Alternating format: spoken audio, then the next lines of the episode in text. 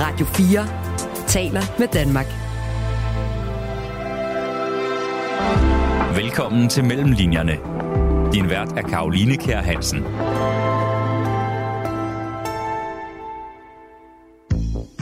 Jeg var meget grebet af hele det der postpunk-miljø i København, og var venner med Strunge og Søren Ulrik Thomsen. Og, og så skete der så på et tidspunkt ligesom det, at der kom sådan en energi i det miljø. Man blev ligesom løbet træt i det mørke og det sorte, det pessimistiske. Så jeg satte mig ned og skrev den her roman, hvor jeg sådan, man kan sige, ret bevidst i og for sig prøvede at, at, at, at sige noget positivt.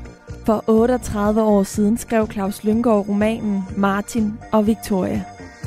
En af de helt store ungdomsklassikere i dansk litteratur, som ikke bare er en kærlighedshistorie, men også et tidsbillede af de tidlige 70'ere. Der var et kæmpe opbrud, der fandt sted med øh, hele det der parcelhusboom.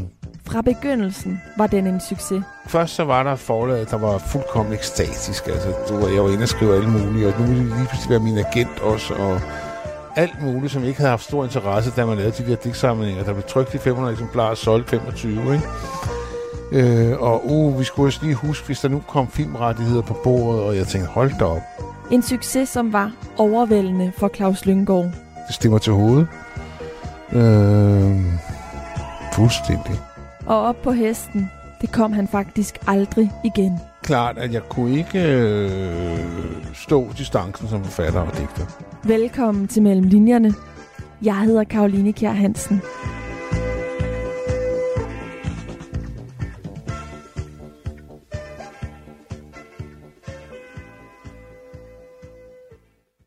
Claus Lyngård, hvor stor betydning har din ungdomsroman Martin og Victoria haft for dig? Jamen, den har haft en helt kolossal betydning. Dæk.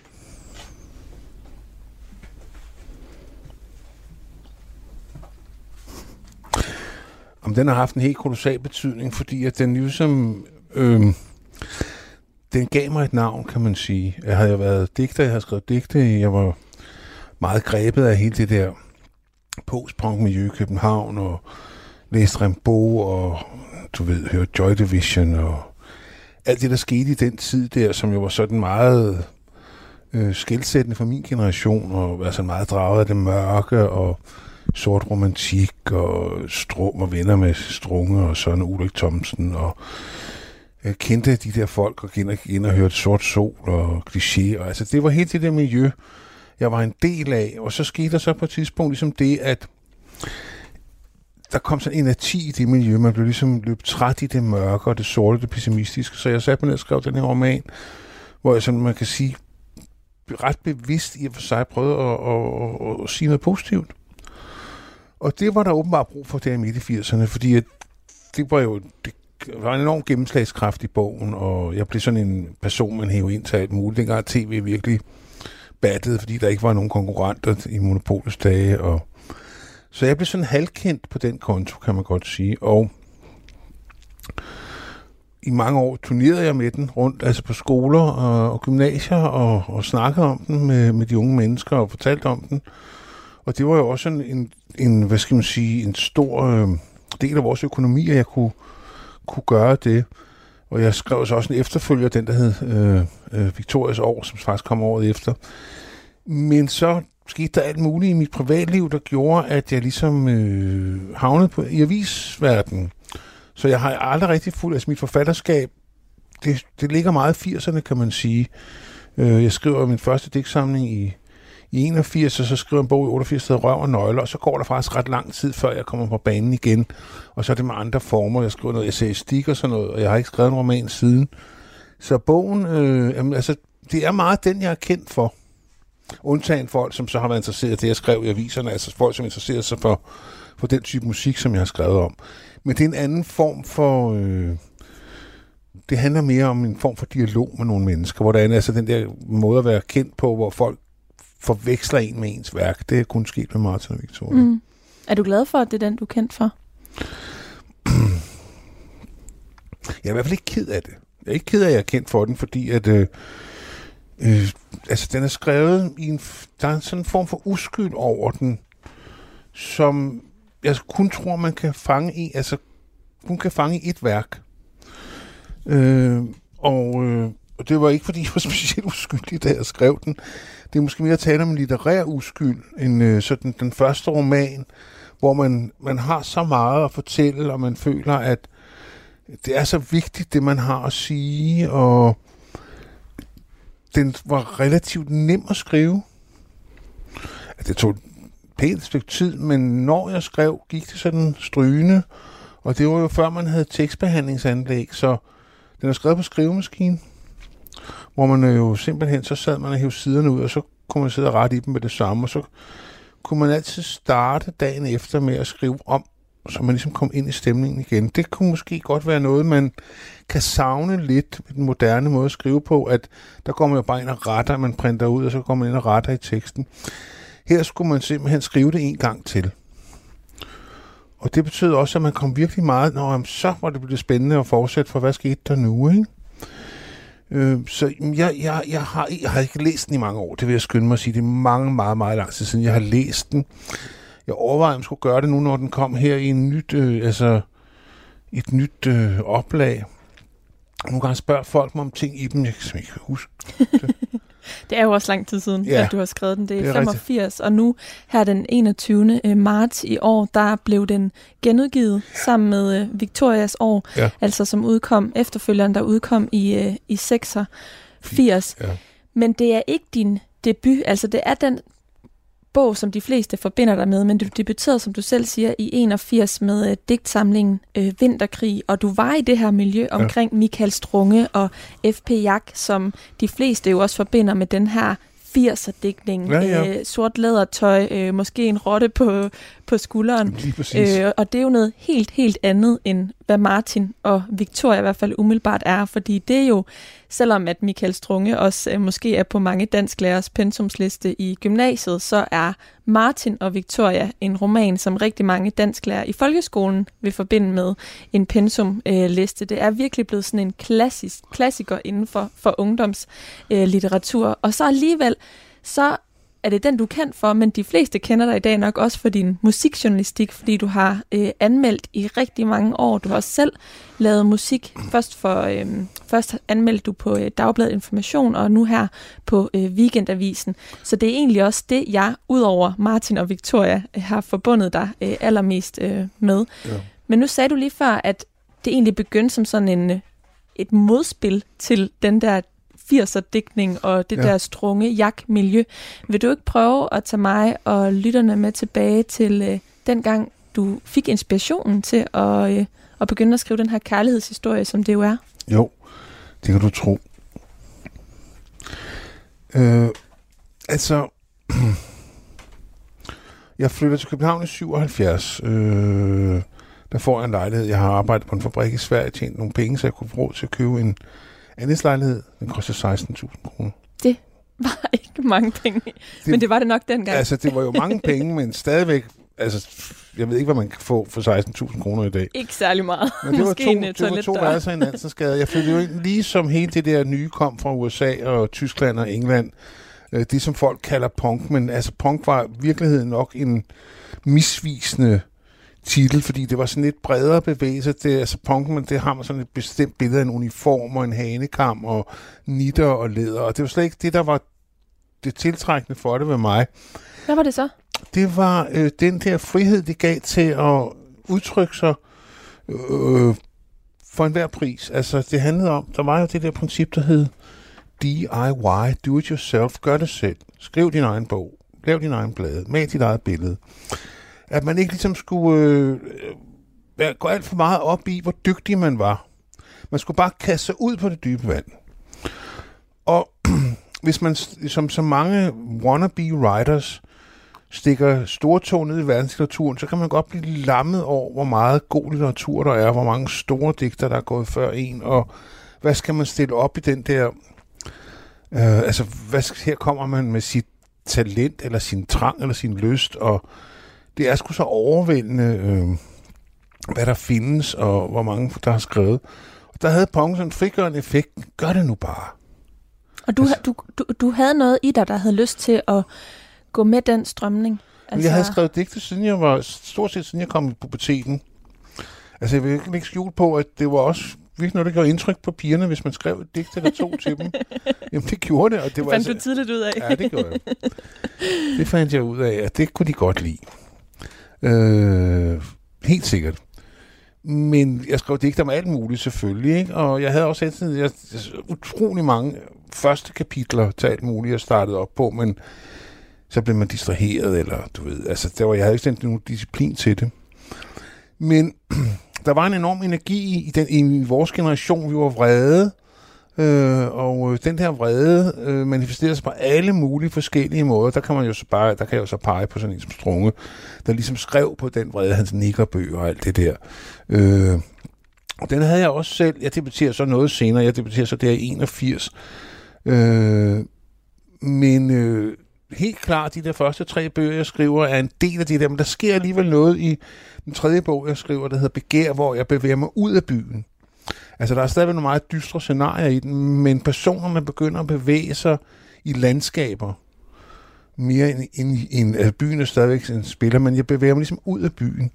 Og det er også der, jeg møder den første pige, som jeg sådan flytter sammen med. Og jeg tror, det, at jeg blev forelsket der, det mindede mig om, om min første forelskelse.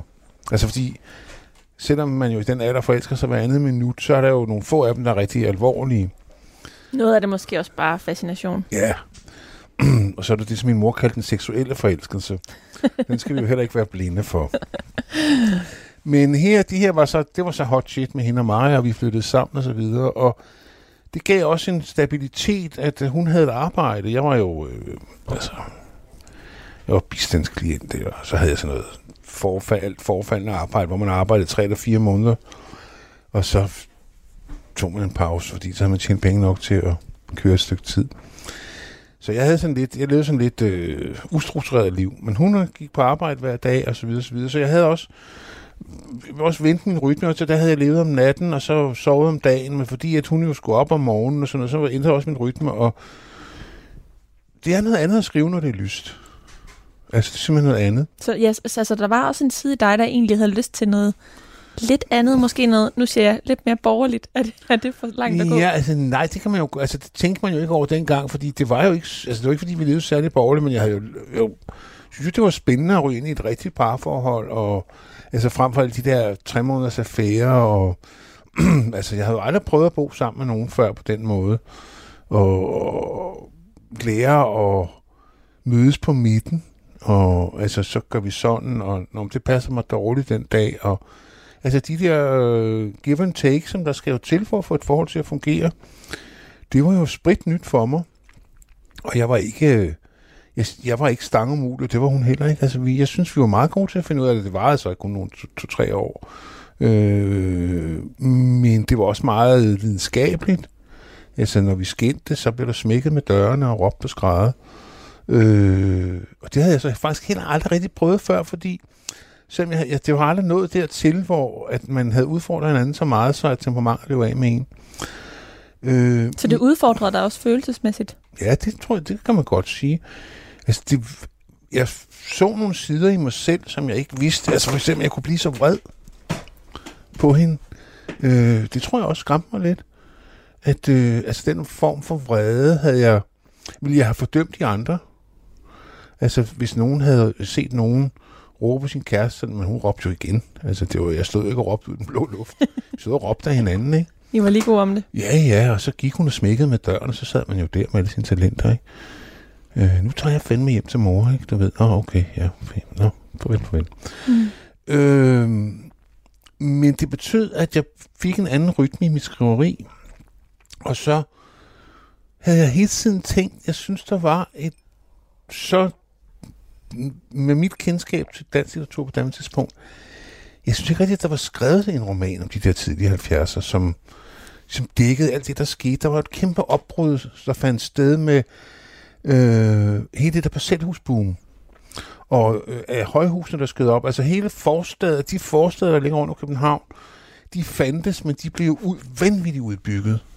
Og det var ligesom det, som jeg selv havde oplevet på min egen krop, at jeg, vi flytter til en lille landsby, eller lille stationsby, da jeg er dreng. Og i løbet af min, altså som jeg bliver større, så bliver byen også større og større.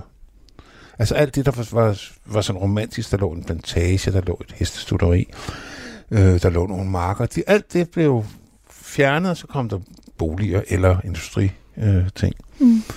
Og det er jo det, som Martin han oplever i, Det er jo det, i han Martin oplever. og Victoria, fordi ja. at, at hans familie flytter fra et gammelt hus lidt længere væk ind til et parcelhuskvarter, ja. Så han skifter skole, og det er på den her skole, at han møder Victoria. Ja. som går i parallelklassen, Ja. som altså han jo egentlig er lidt overrasket over, at han er så fascineret af, fordi hun på mange måder står for noget helt andet end ham. Ja. Altså hun, hun, hun er ligesom en del af det der parcelhus kvarter fra begyndelsen.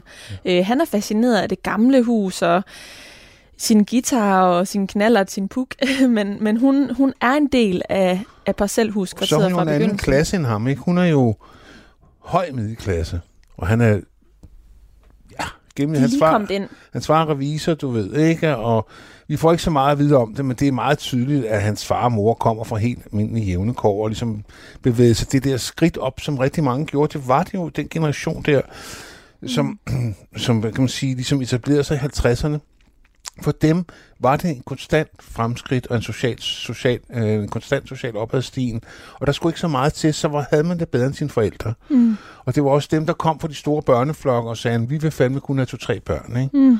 Øh, der var et enormt øh, stilskift, som jeg jo også oplevede på min egen krop. Øh, min far og mor kom begge to fra Jylland, og min mor kom fra meget proletar, altså kom fra meget fattige kår, og de etablerede sig jo også. Nu voksede jeg ikke op i et egentlig parcelhus, men jeg voksede op i en villa, som min far selv byggede. Øh, Er det, nu spørger jeg, er det sådan en villa, der minder lidt om den, vi sidder i lige nu? For vi sidder jo faktisk Nej. i forstaden til øh, København, men det er langt fra et parcelhuskvarter. ja, det her er det. Nej, det var, sådan en, det var en meget moderne villa. Den okay. i, jeg har faktisk et billede af ham her, hvor han står med den, da han lige har bygget sit hus. Jeg har lige fundet det, fordi vi er ved at rydde op. Mm. Ah, det kan jeg godt se. Ja. Men det er, det er alligevel ude på, nu siger jeg en mark, eller øh, Ja, men alt det der er, er bygget, altså hele vejen rundt om nu er der bygget. Okay. Det er Det- sådan, hvad, hvad stil er det her? Ja, hvad stil er det? 60'er stil? Ja, det er det. Den Ja. er bygget i 61, tror jeg. Vi, vi sidder jo i, i altså noget, jeg næsten har lyst til at sige, nu det, dit hus er ikke et nedlagt landbrug, men vi sidder jo omkring, hvad der kan opfattes som nedlagte øh, landbrug i, øh, i Gunnerød, Ja. uden for Hørsholm Det her, det er en i, øh, i. København. En hvad? Aftægtsbolig. Det var her, man Okay. sendte farmor. Altså, der gården ligger, der ligger gården deroppe. Ikke? Ja. Og så denne her, det er så aftægtsboligen. Der sendte man så farmor ned, når de ikke kunne bidrage Mm. mere til husholdningen. Og vi sidder op under taget på Ja. dit kontor, øh, hvor der er skråvinduer, og så er der ellers bare plader og CD'er for øh, fuld plade, har jeg lyst til at Ja, det må man sige. Ja, det har jo ligesom været sådan min...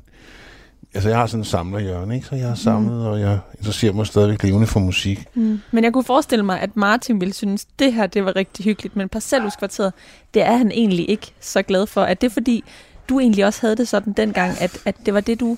Det er sådan et, sådan et rum som det her, der er lidt, lidt en hule, Ja. som, som du bedre kunne lide, ligesom Martin. Altså, jeg har faktisk snakket med mine venner om det, og vi var ikke særlig dømmende der, i den alder. Lige meget hvad man kom hjem til, om man kom hjem til nogen, der boede, altså var fattige, altså det fandtes jo også, eller nogen, som havde bedre kår end dem, man kom fra.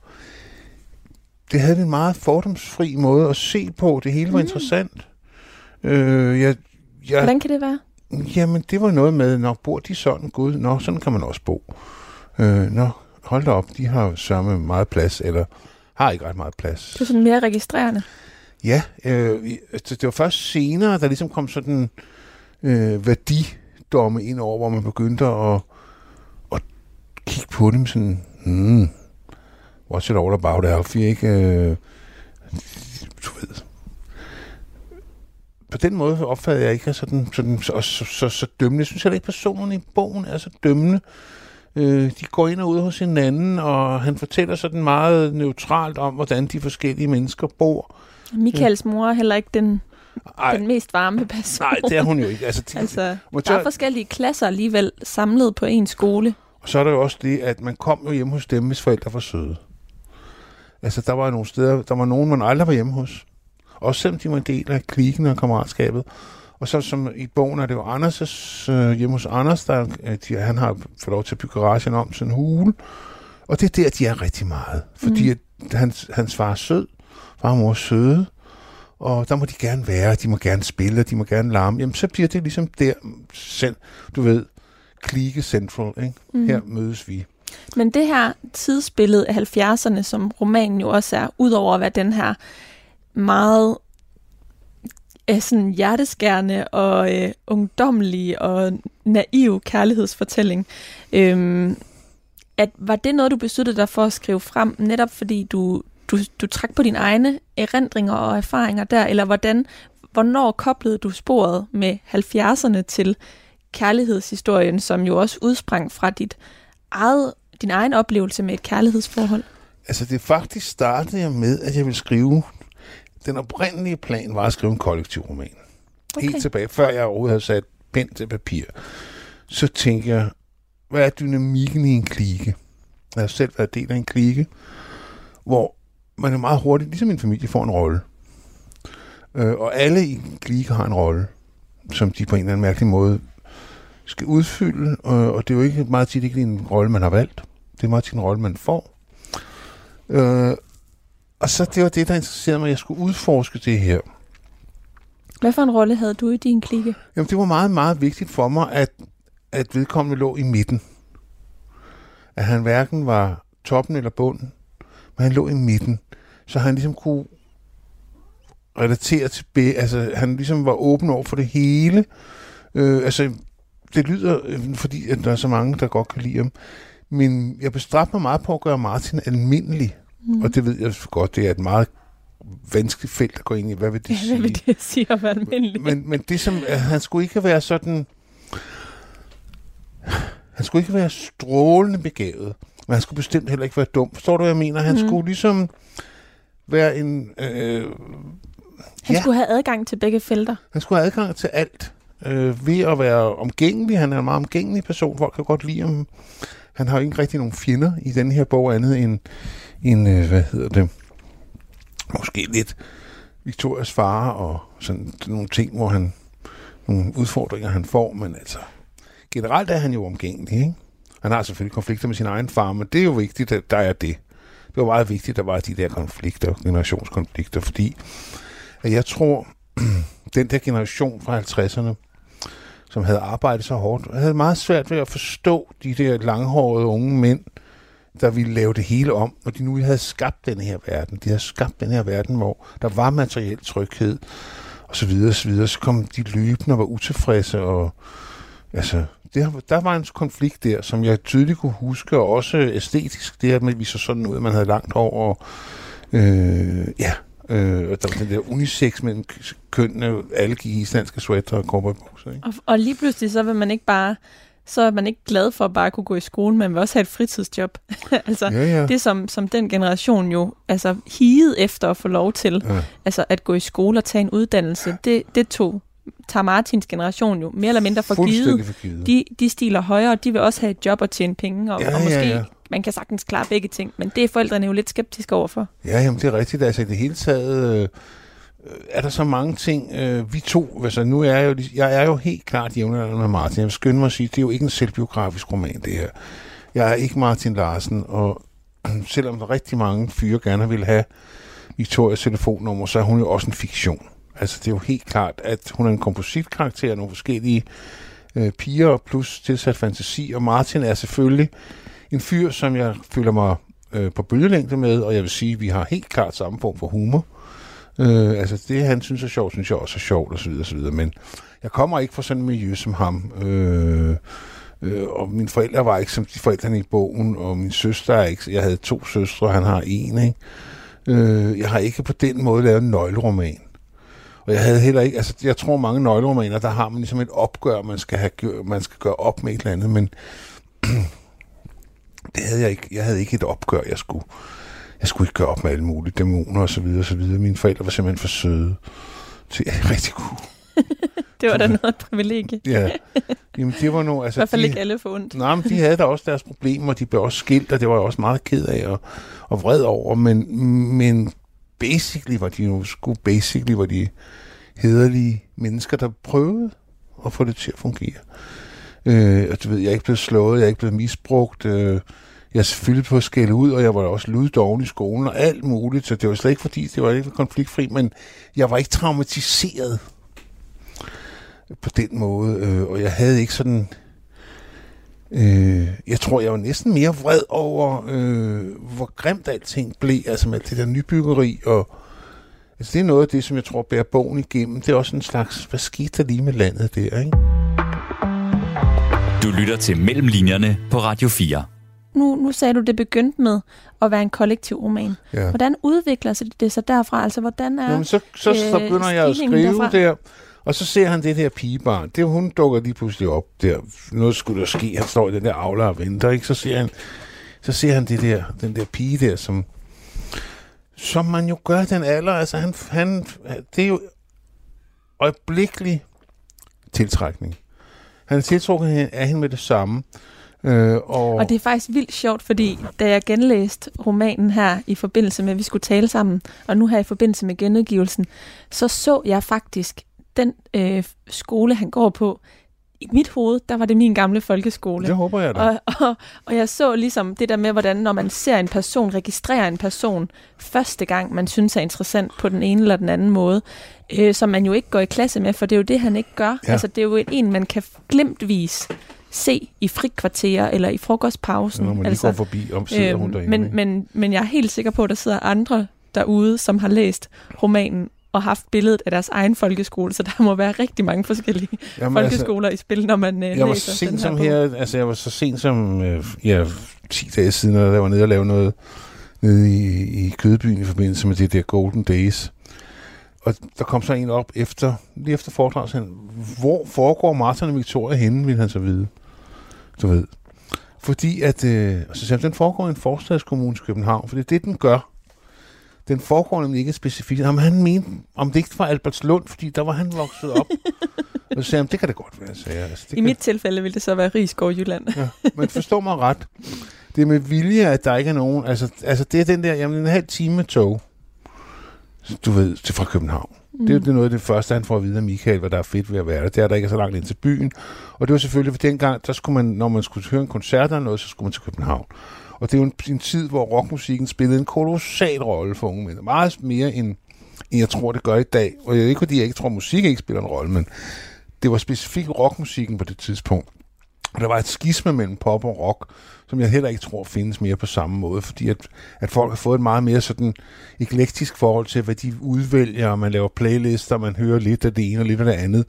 Man er ikke på samme måde, ligesom, altså det giver ikke længere et subkulturelt adgangspas at kunne lide Deep Purple, eller Black Sabbath, eller Bowie, eller hvad det nu var, man gik op i øh, på den måde. Nu kan man lige, om jeg kan lide, så kan man lide to numre med den, og et nummer med den, og men vi gik jo op i værket, og så på det, det spillede en stor rolle, så det betød meget, at man der ikke var så langt ind til koncertstederne. Mm. Og derfor er det jo også totalt irrationelt, at jeg har set min folkeskole i Rigskov for mig, men sådan fungerer hjernen men jo nogle gange, måske, når man... Så kunne I tage til Aarhus og høre musik, ikke? ja, altså sådan fungerer hjernen jo nogle gange, når man læser noget, der, der på en eller anden måde rammer nogle Ja. essentielle følelser Ja. i en. Og jeg tror også, at- det var klogt af mig at, at sørge at ikke give det navn. Ikke sætte navn på byen. Mm. og ikke sætte navn på noget. Altså, så folk ligesom selv kunne putte det ind, og, og skoler har jo en tendens til at ligne hinanden. Mm. Men, men Martin får jo et navn, Martin Larsen. Ja. Når det nu blev det navn, var det så fordi, han skulle være så almindelig som muligt, at du vurderede, at det var et almindeligt navn, så at sige? Eller, eller ja, det har jeg det? nok gjort. Altså, det er så svært at svare efter alle disse år, hvad for nogle tanker jeg gjorde mig. Men meget tidligt, jeg havde læst Knud Hamsun, øh, roman om Victoria. Så jeg vidste godt, at pigen skulle hedde Victoria. Hvorfor det? Fordi det betyder sejre inden.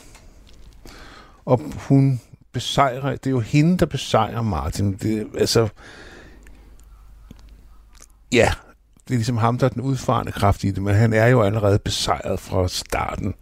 Han skal bare, altså ja, hun er sejrinde øh, på mange måder. Og selvfølgelig er der ikke nogen vinder eller taber i det der spil, men det er hun. Og hun er også... Hun er i hvert fald bedre kort på hånden fra begyndelsen. Og hun, er, altså, hun hviler i sig selv på en måde, som ingen af de andre i bogen gør. Hun er jo den eneste, der ligesom ikke sætter spørgsmålstegn ved, sit, ved, sin, ved, sit, ved sig selv. Hvordan kan det egentlig være? Jamen altså, jeg har mødt sådan nogle mennesker, som som hende, som på en eller anden mærkelig måde. Det er jo ikke fordi, at jeg tror ikke, fordi hun er sådan selvfed på den måde, men hun hviler i sig selv. Hun har det godt med sig selv. Øh, hun, hun er meget tilfreds med den, hun er. Og det er jo ikke ret almindeligt. Alle folk er, hun er ikke, hun har ikke rigtig, hun er ikke rigtig en teenager, øh, som de andre er. Hun har heller ikke det der behov for at knalde ud og drikke, eller det, det interesserer hende ikke. Det interesserer hende simpelthen ikke. Hun er ikke, øh, hun er ikke normbryder, eller hun er ikke eksperimenterende, så hun, hun glæder sig til sit liv. Og hun har jo også mere eller mindre lagt det til rette. Altså, øh, og, og det, det er en vej, hun går. Og det generer hende ikke. Altså, det kan sagtens være, nu ved vi ikke, hvordan det går i en senere liv, at hun får kvababels, eller hun får et dårligt ægteskab. Det ved vi jo ikke noget om. Altså, der kan ske alt muligt, som kan rykke hende ud af den. Men lige der, altså de der teenageår der, der er hun meget atypisk. Øh, han, er jo, han er jo meget søgende, øh, Martin, og det er jo også en af grundene til, at de, der kommer kur på tråden i bind 2, altså fordi at øh, hun er sådan meget målbevidst, og sådan gør vi, og det skal vi, og så videre, så videre. Og han har det sådan, jamen, jamen der er jo alle mulige veje, der er åbne, og øh, skal vi ikke, altså, han er meget mere sådan søgende. Et søgende menneske, ikke? Mm. Så, så da Victoria kom ind i billedet, der i aflagen, da Martin starter på sin nye skole, så kommer kærlighedsdelen på historien i din arbejdsproces, men hvornår kommer 70'er-delen så? Hvornår er det, du beslutter dig for, at det her skal faktisk være, hvis det er det, du har gjort, et tidsbillede af, en, af, af 70'erne, af Danmarks 70'erne, for det er jo det, som den her roman også er så kendt for. Ikke bare at være kærlighedsroman, men også være det her glukhul ind til men, en helt særlig tid, netop 70'erne. Men det er helt tilbage i starten. Altså det er det der med den der klike der. Alt det der ligger fast. Okay. Øh, altså, øh, så det er om, mere kærlighedsdelen, der ligesom ja, den, twister dig? den tager ligesom, øh, og, og, og den stikker af med mig. Altså fordi, at jeg var hele tiden opmærksom på det der, at der var det der omfangspunkt, der hed øh, afstemningen omkring EU. At der skulle være, altså der sker et skift øh, i vores selvopfattelse, nationale selvopfattelse. Vi bliver medlem af et fællesskab. Vi går fra at være en uafhængig nation, øh, altså så meget som man kan, når man har 5 mm. millioner indbyggere og, og er i lommen på de store magterne. Ikke? Men altså, der sker et skift der, hvor vi går ind og bliver del af et fællesskab med alt, hvad det indebærer osv. osv. Den polarisering, som det også skabte i befolkningen på det tidspunkt, det vidste jeg fra starten. Der lå noget dramatisk stof der, jeg kunne bruge. Det kunne man, der var noget, man kunne være for eller imod.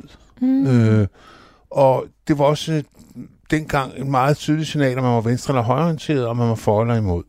I dag er de venstreorienterede jo meget for, at vi skal blive. Ikke? Dengang var de meget imod, at vi skulle ind i EU, fordi det blev betragtet som en slags kapitalistisk et eller andet agtigt.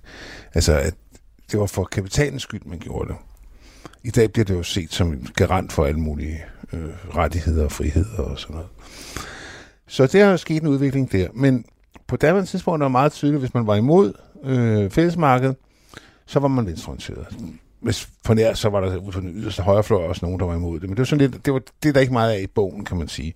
Og den var heller ikke særlig synlig dengang. Det var jo meget venstrefløjen, der dominerede øh, og satte dagsordenen i de her år, øh, selvom det som regel ikke var dem, der havde magten. øh, så det vidste jeg godt på forhånd, at der lå en tid der, og 72-73, som er det år, hvor bogen udspiller sig. Det er også året før oliekrisen, så højkonjunkturen kører stadigvæk, så vi behøver ikke at snakke ungdomsarbejdsløshed og alt det der, fordi det ligger godt nok lige om hjørnet, og det er, dukker også op i bind 2, kan man sige. Øh, det, det, hvad det betød, at, at øh, oliekrisen kom i 73, og øh, økonomien begyndte at skrænte, og vi fik, at det var en tid med inflation og strejker, og øh, folketingsvalg i tider og utider, der var ikke nogen, der kunne få til at fungere. Men det her, det er ligesom afslutningen på den epoke, der starter med øh, i 60'erne med, at Danmark ligesom bare rider på en højkonjunktur. Alt bliver, tiderne, altså gode tider bliver bedre. Hvordan det så end kunne lade sig gøre. Så det var jeg meget, meget bevidst om fra starten, at den skulle handle, og det var også det, der jeg sagde helt tiden tilbage i starten af samtalen. Den bog var ikke skrevet. Jeg synes ikke, der var skrevet en bog om de der, den første halvdel af 70'erne, som i hvert fald som jeg kendte. Det kunne godt være, at den fandtes, men man læste, folk læste alt. Men jeg havde i hvert fald ikke sådan stødt på en bog, der beskæftigede sig indgående med den periode. Så det vidste jeg på forhånd. Jeg vidste også på forhånd, at der skulle være det der skolekammeratskab. Og jeg havde da også klart en idé om, at der skulle være en pige med, eller en love interest, som det måske hedder nogle stunder. Øh, men jeg havde ikke forventet, at hun skulle fylde så meget som hun gjorde. Og det er jo det, der var meget fedt ved at skrive. Det var jo, at jeg havde ikke en plan på den måde. Jeg havde ligesom en idé om, hvor jeg ville hen. Men jeg havde så meget stof, øh, så at det var bare at gå til fadet. Jeg var jo så dum, så jeg proklamerede det som en trilogi, da jeg havde skrevet ben 1, fordi jeg synes, der var så meget øh, stof at tage af, men det var der så ikke. Altså bogen, altså forholdet slutter, og så var det, tænkte jeg, skal bind 3 så hedde Martin alene? Altså du ved, hvad skulle, altså, løbet er kørt for de to der, når, synes jeg. Der er mange, der er uenige, og ville ønske, at jeg havde skrevet bind 3, og det hører jeg stadigvæk for. Kunne du finde på at skrive det? Nej. Det har jeg meget svært ved at se, fordi den der tone, bogen har, den kan jeg, tror jeg, jeg vil have meget svært ved at ramme igen. Mm. Og, og det er jeg egentlig nysgerrig på, da du sad og skrev Martin og Victoria, der var du jo immer væk ældre end en 17-årig på det tidspunkt. Jeg var 27, så det, ja. Så det må jo have krævet 6, 27, ja. noget af dig at leve dig ind i den her 17-årige drengs sind, som Martin jo øh, er. Hvordan, hvordan greb du den udfordring an? Jeg tror faktisk på det tidspunkt godt, jeg kunne huske, hvordan det var at være 16-17 år. Meget bedre, end jeg kan i dag. Hvor jeg har et øh, sygeligt øh, forkvaklet forhold til min ungdom, fordi den er så langt tilbage, at jeg har ligesom også glemt mange af minuserne. Du har romantiseret den. Ja, jeg har romantiseret den også, fordi man var rask og røre, og jeg har været syg, og altså, der er sådan nogle ting, som, altså du ved, hvad Oscar Wilde sagde, youth is wasted on the young, ikke? Øh, og så har jeg lidt har, ej, du skulle have sat mere pris på det dengang, ikke?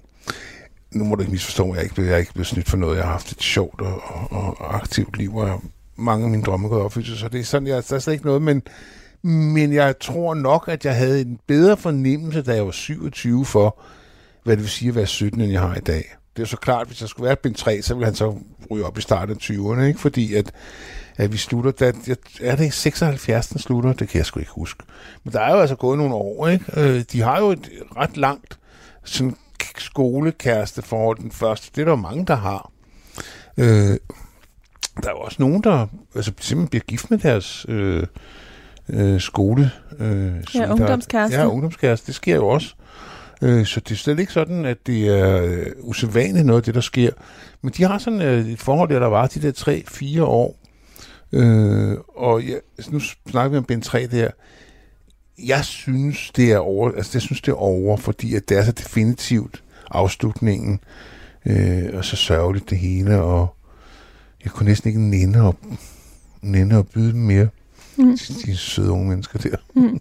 Men hvordan var hele skriveprocessen for dig? Altså, fordi hvis ikke det var den store udfordring at leve dig ind i den her, det her unge sind, stødte du så på andre udfordringer undervejs, eller var det bare livet af landevejen med den her uskyldige uh, energi, du havde på det tidspunkt? Altså, jeg var jo venner med Vagn Lundby, som jo nu er død, forfatter Vagn Lundby.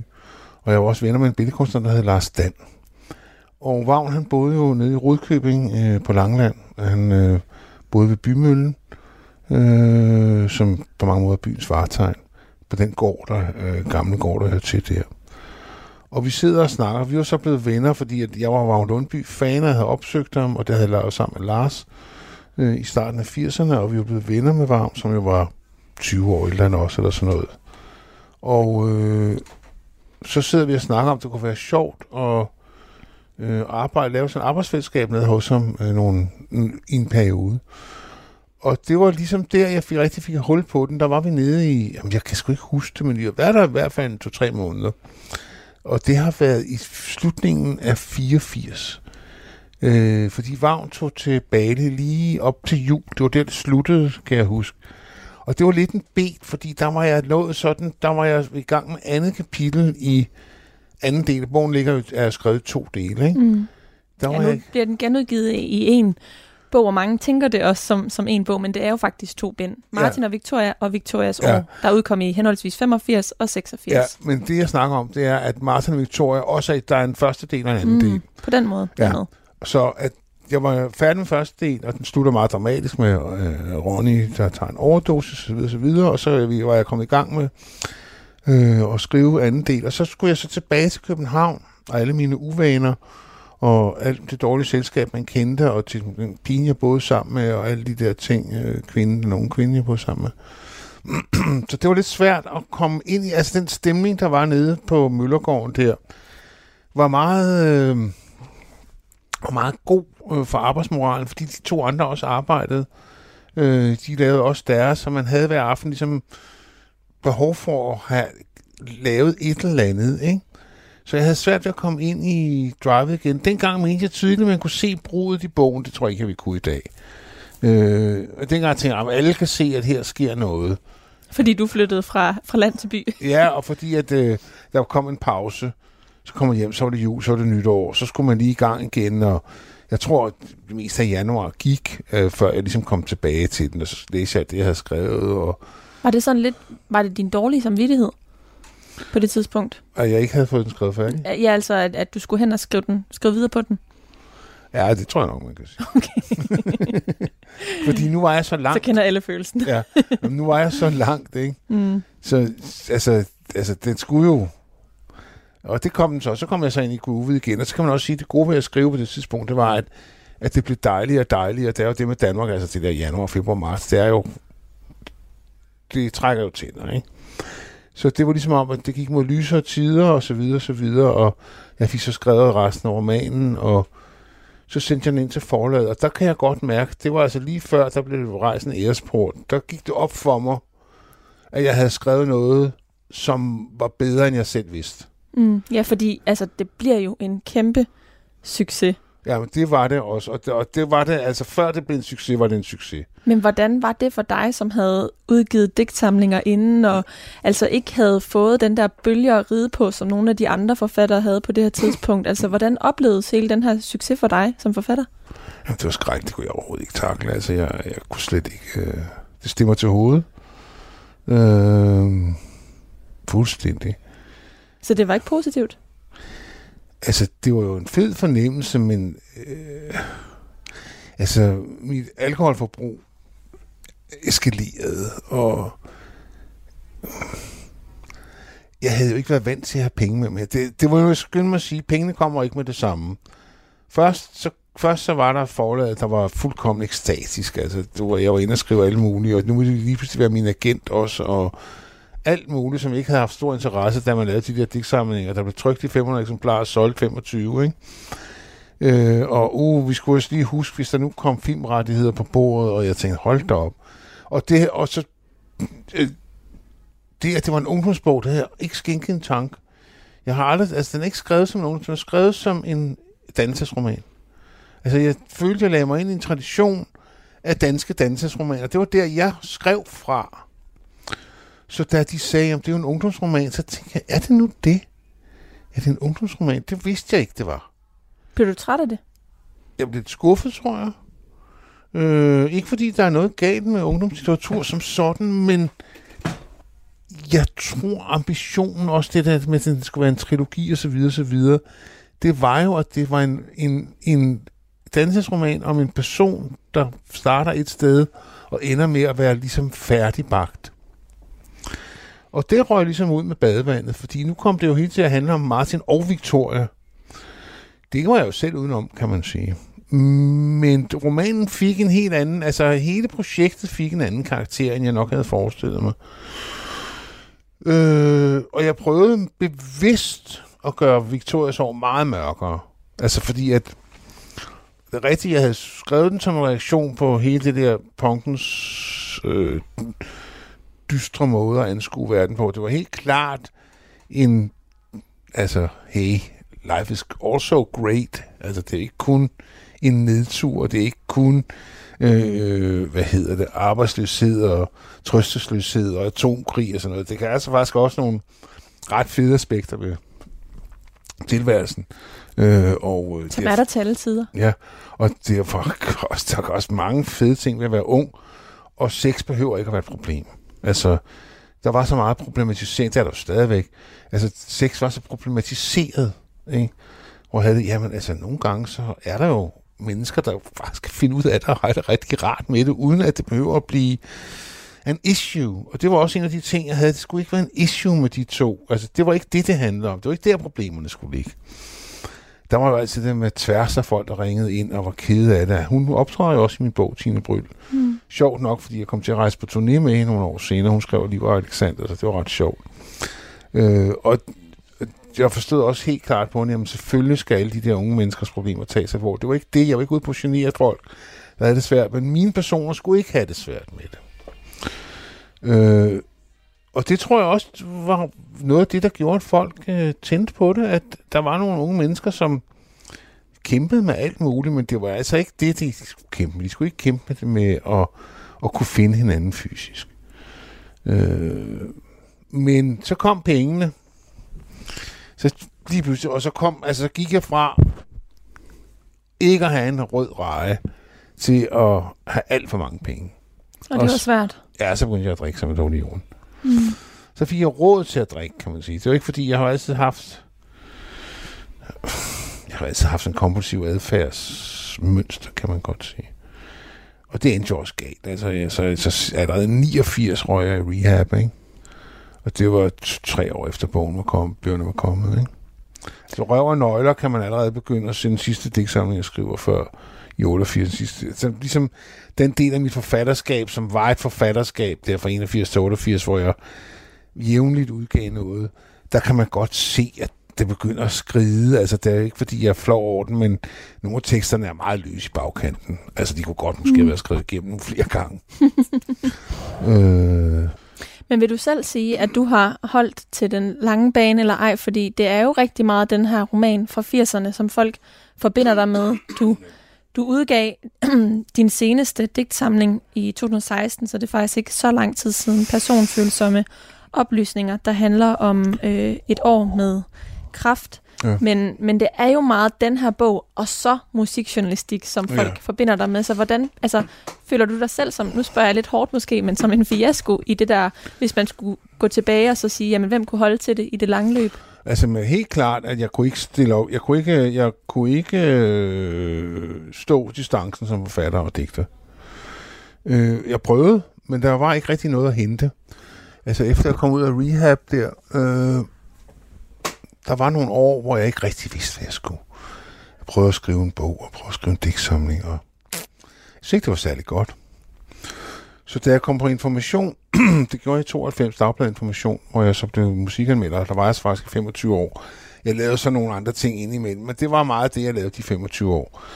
Jamen, det var mit job, og jeg passede det, og jeg var meget tilfreds med det. Så det, jeg har ikke sådan nogen, altså, jeg har det lidt ligesom øh, øh, Edith Piaf, Jeanne Redrien. Altså, jeg tog nogle valg og så videre, og forfulgte dem.